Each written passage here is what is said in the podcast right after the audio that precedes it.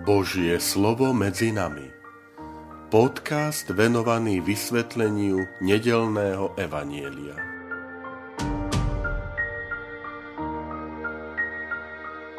Vitajte, milí priatelia, pri počúvaní tohto môjho podcastu. Volám sa František Trstenský, som rímskokatolícky kňaz, farár a dekan v Kežmarku. osemnásteho júna, jedenásta nedeľa v cezročnom období.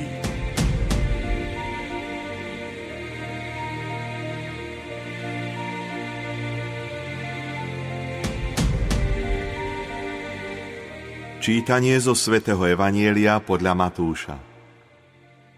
Keď Ježiš videl zástupy, zľutoval sa nad nimi, lebo boli zmorené a sklesnuté ako ovce bez pastiera. Vtedy povedal svojim učeníkom: Žatva je veľká, ale robotníkov málo. Preto proste pána žatvy, aby poslal robotníkov na svoju žatvu. Zvolal svojich dvanástich učeníkov a dal im moc nad nečistými duchmi, aby ich vyháňali a uzdravovali každý neduch a každú chorobu. A toto sú mená dvanástich apoštolov. Prvý Šimon, zvaný Peter, a jeho brat Andrej.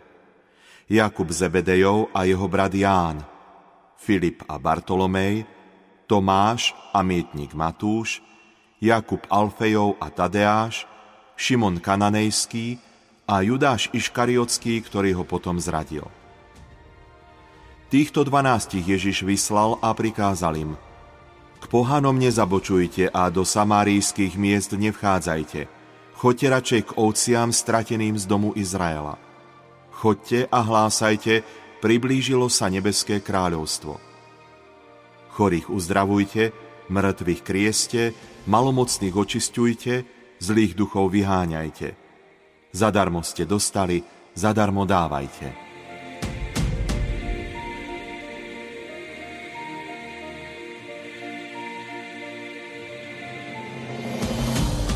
Milí priatelia, dnešný evanjeliový úryvok môžeme nazvať, že hovorí o povolaní a o vyslaní dvanástich apoštolov.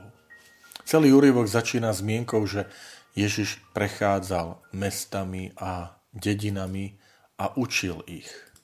Učil o Božom kráľovstve, videl utrpenie a bezmocnosť ľudí. Na túto skutočnosť Ježiš nereaguje hnevom alebo rezignáciou, ale naopak evanjelista používa slovíčko, že Ježiš sa zľutoval nad nimi. Je to grécke slovíčko splanchnizomaj, čo znamená mať súcit, spolucítiť. Splanchna, splanchné, grécky výraz znamená vnútro, vnútornosti, čreva, čiže poznáte výraz, keď, keď sa mi pohne až vnútro. Kvôli smútku, kvôli dojatiu, kvôli súcitu. Boh je otec, ktorý je pohnutý súcitom k človeku, ktorý je jeho dieťaťom. A my sme vyzvaní napodobňovať nášho nebeského otca, keď vidíme biedu okolo seba, či už tú materiálnu a ešte viac možno tú duchovnú, ľudskú biedu, že dokázať spolu cítiť, súcitiť s druhými. Um, Ďalší taký obraz je, že pán Ježiš hovorí, že boli sklesnuté a zmorené ako ovce bez pastiera. Teda opäť máme ten obraz Boží syn ako pastier, čím sa vyjadruje najmä starostlivosť. Totiž, ak ovce sú bez pastiera, hrozí, že zablúdia, alebo že sa stanú ľahkou korisťou divých zvierat. A to Matúšovo evanjelium naráža na situáciu, keď v izraelskom národe z pohľadu viery chýbali skutoční vodcovia ľudu. Pastier podľa vzoru Mojžiša, ktorý vyrastal ako pastier oviec. Preto evanjelista Matúš na viacerých miestach predstavuje Ježiša Krista ako nového Mojžiša. To, tá autorita, ten vodca, ktorý prišiel zhromaždiť stratených synov a dcéry Izraela. Pozrime sa aj do našej cirkvi na Slovensku, keď chýbajú v cirkvi a celej spoločnosti skutočné osobnosti a nie pseudo a rýchlo kvasené mediálne hviezdy, politici rýchlo, tak hrozí, že ľudia začnú blúdiť. Hrozí, že sa ľudia rozutekajú. Každý za svojou predstavou, za, za svojím pastierom, môžeme tak nazvať. Alebo, a to je žiaľ téma týchto dní a mesiacov, že sa stanú ľahkou korisťou ideológií. Prvým učiteľom je Kristus. Odísť od neho a od jeho evanjelia znamená vystaviť sa riziku duchovného zblúdenia a straty života. Ďalší obraz toho dnešného evanjelia je obraz žatvy. V mnohých tých biblických textoch starého a nového zákona je žatva obrazom posledného súdu. Ale v tom našom úryvku práca robotníkov pri žatve je obrazom ich poslania ohlasovať Božie kráľovstvo, je teda symbolom nasadenia, entuziazmu. Učeníci majú pokračovať v diele svojho majstra. Pán Ježiš hovorí, žatva je veľká.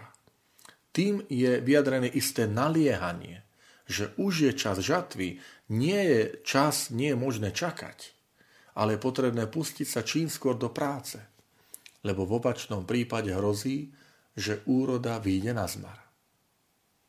A my sme v období aj kňazských a diakonských vysviacok a tak prosme a vo svojich modlitbách pamätajme na nových robotníkov v Pánovej Vinici, či už pre našu spišskú diecézu, ale nie aj pre, pre Slovensko a pre celý svet, aby, aby naozaj nechýbali muži, mladí mužovia, ktorí reagujú na tú výzvu, že žatva je veľká, potrebujeme robotníkov a potom samozrejme aj ženy zasveteného života a tak ďalej v reholi. V duchovnom živote jednoducho nie je dobré odkladať veci na potom. Možno je žatva väčšia, než nám stačia sily. Ale našim poslaním je urobiť to, čo je v našich silách.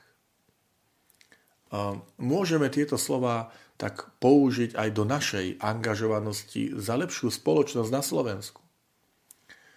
Nikdy nebudú chýbať hlasy, ktoré varujú, že teraz ešte nie je vhodný čas, že iné veci sú dôležitejšie.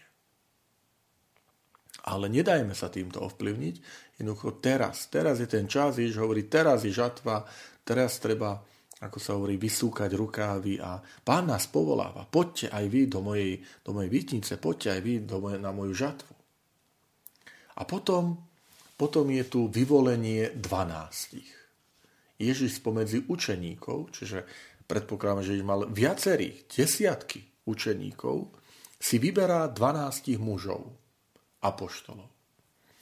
Ide o dôležité rozhodnutie, pretože apoštoli sa stanú spojivom medzi Ježišom a pokračovaním Ježišovho spoločenstva po Veľkej noci, ale už bez jeho viditeľnej prítomnosti. Stanú sa garantmi autentickosti Kristov evanjelia. Toho, čo vo vyznaní viery nazývame o cirkvi, že je apoštolská.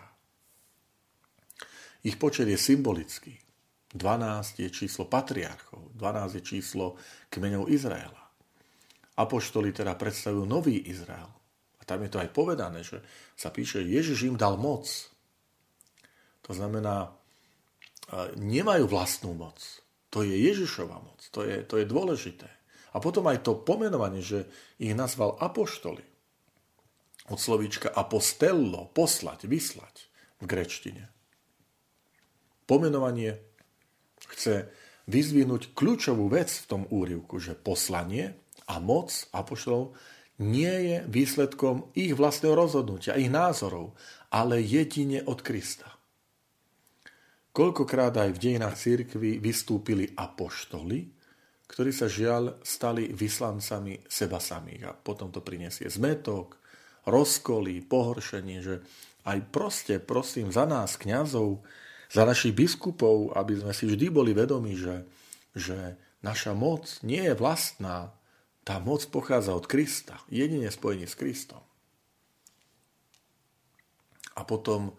Um, Zajímavé je aj to usporiadanie mien apoštolov, lebo je zaujímavé, že pri Petrovi ako jedinom je povedané slovíčko, že prvý, že prvý z nich je Peter. Peter nebol povolaný ako prvý, lebo prvý nie je vyjadrením toho poradia. Peter nebol ani prvý, komu sa zjavil skriesený Kristus.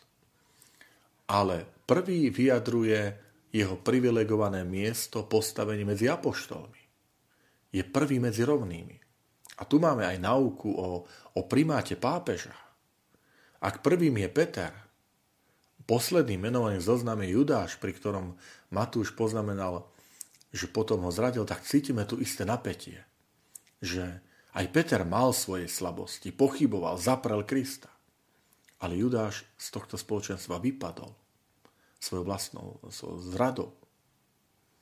Hej, a toto je, že my môžeme mať cirkvi ako členovia svoje chyby a máme ich chyby, poklesky, pády, ale stále zostaňme v spoločenstve, spoločenstvo cirkvi.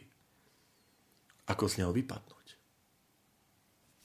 A potom Ten, ten, tie zvláštne slová, ktoré Ježiš povedal, že k pohanom nezabočujte, ani ku Samaritánom, že do samarijských miest nevchádzajte.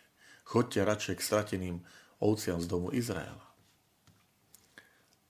Tieto slova je potrebné čítať v takom širšom, širšom kontexte, pretože na záver celého Matúšovho evanjelia zaznievajú tie misijné slova Ježiša Krista. Choďte, učte všetky národy. Evangelista Matúš teda svojim dielom ponúka nové čítanie dejín spásy. Na jednej strane Ježiš z Nazaretu, ktorý je ten, ktorý prišiel naplniť starozákonné prisľúbenia dané židovskému národu, židovskom Mesiášovi. Čím sa dokazuje tá Božia láska k vyvolenému národu. Ale to ešte nie je koniec. Je učeníci vo svetle veľkonočnej viery skrieseného Krista spoznávajú, že, že Pánova smrť a zmŕtvychstanie nie je len spásnym úkonom, ktorý je určený pre židovský národ, ale jeho krv je novou zmluvou, ktorá sa vylieva za všetkých na odpustenie hriechov. Tento gesto, ten symbol, že pri Ježišovej smrti sa chrámová opona v okamihu smrti roztrhla, je symbolom prístupu k Bohu pre všetkých ľudí. A toto nie je aj pre nás takou výzvou, že Pane, daj mi silu, aby som evanjelium prinášal všetkým ľuďom. Lebo ty chceš, aby som ja bol apoštolom dnešnej doby. Že som poslaný nie hlásať mojej moci, seba samého, ale hlásať teba a tvoje evanjelium. O to sa usilujme, milí priatelia.